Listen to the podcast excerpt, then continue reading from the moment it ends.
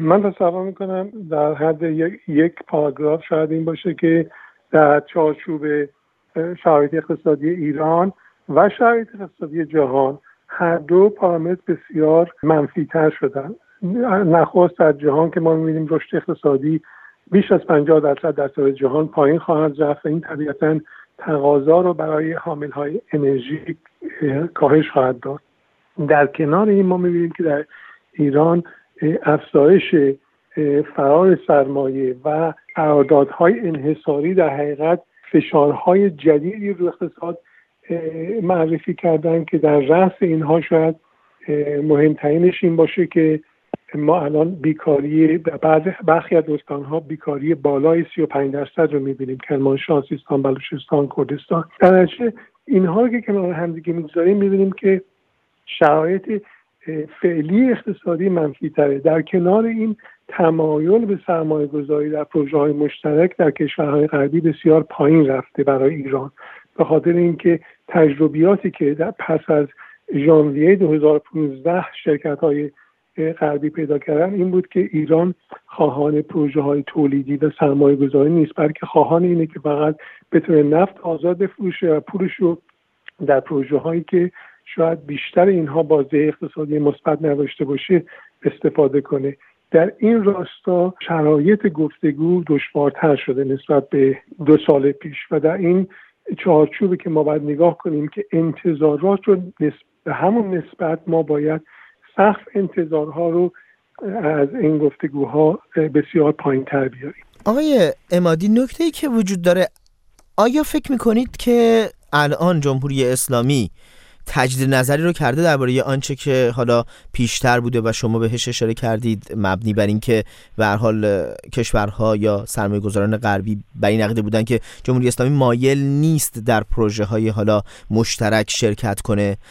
چون وقتی ما می‌بینیم مقام های ایرانی میگن که نیاز به تضمین دارن اون هم تضمینی می‌خوان که به این گونه باشه که اگر شرکتی اومد در داخل ایران و برجام در جایی به بنبست رسید یا به مشکلی دچار شد که در گذشته شده تضمینی وجود داشته باشه که این قرارداد به طور خود به خود و خودکار فسخ نشه. آیا همچین چیزی اصلا در نظر گرفته شده؟ نه در حال حاضر باشه اون چیزی که ما می‌تونیم بگیم در چارچوب قوانین تجاری امریکا اینه که یک همچین تضمینی رو امریکا نمی‌تونه بده به خاطر اینکه اگر رئیس جمهور در حال حاضر بگی که من این تضمین میدم که لغو کردن برجام ممکن نخواهد بود این تنها می‌تونه زمانی به صورت قانونی قابل اجرا باشه که یک لایحه تهیه بشه از طرف حزب دموکرات که با توجه به اینکه جمهوری خواه در اکثریت هست به مجلس قانونگذاری برده بشه اونجا تصویب بشه.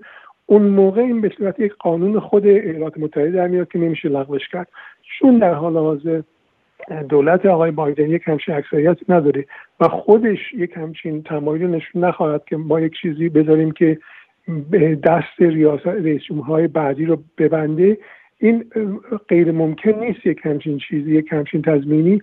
ولی امکان این که در اون حد یک همچین تضمینی داده بشه که اندر حقوقی در حقیقت محدود کنه رئیس جمهور بعدی رو در راستای لغو کردن برجام این رو این لاقل دور از انتظار منه. یک اشاره کوچک هم بکنم که در کنار این ما می‌بینیم که در خود کنگره حتی نمایندگان حزب دموکرات اینو مطرح کردن که تحریم هایی که مربوط به مثلا سپاه میشه مربوط به برنامه موشکی ایران میشه مربوط به برنامه غنیسازی ایران میشه اینها رو ما باید ادامه بدیم. حتی اگر برجام دو مرتبه زنده بشه دو مرتبه برپا بشه به خاطر اینکه تا ایران شفافیت رو در, در راستای نظارت بر برنامه سازیش بسیار کاسته, کاسته ما یک سال احتیاج داریم که راست آزمایی بکنیم از ایران. خب این خودش یک حقیقت میشه گفت یک ترمز دیگه هست. در این گفتگوها. خب با همه این تفاسیر وقتی که چنین شرایطی وجود داره از طرف دیگه مثلا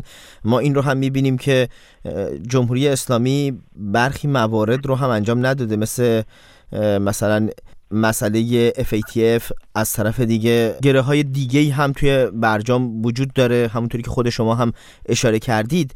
آیا این منجب نمیشه که سرمایه گذاران خارجی رو هم در فکر فرو ببره. حتی اگر توافقی صورت بگیره که اونها رغبتی داشته باشن که در بازار ایران وارد بشن. بله این به نظر مشاهده خیلی جدیه که شما اشاره می‌کنید که این لاقل در نگاه من شاهگره اصلی ایران اینه که سرمایه گذاری تولیدی در ایران الان یک پنجم ترکیه است و یک سوم آذربایجانه نسبت به جمعیت.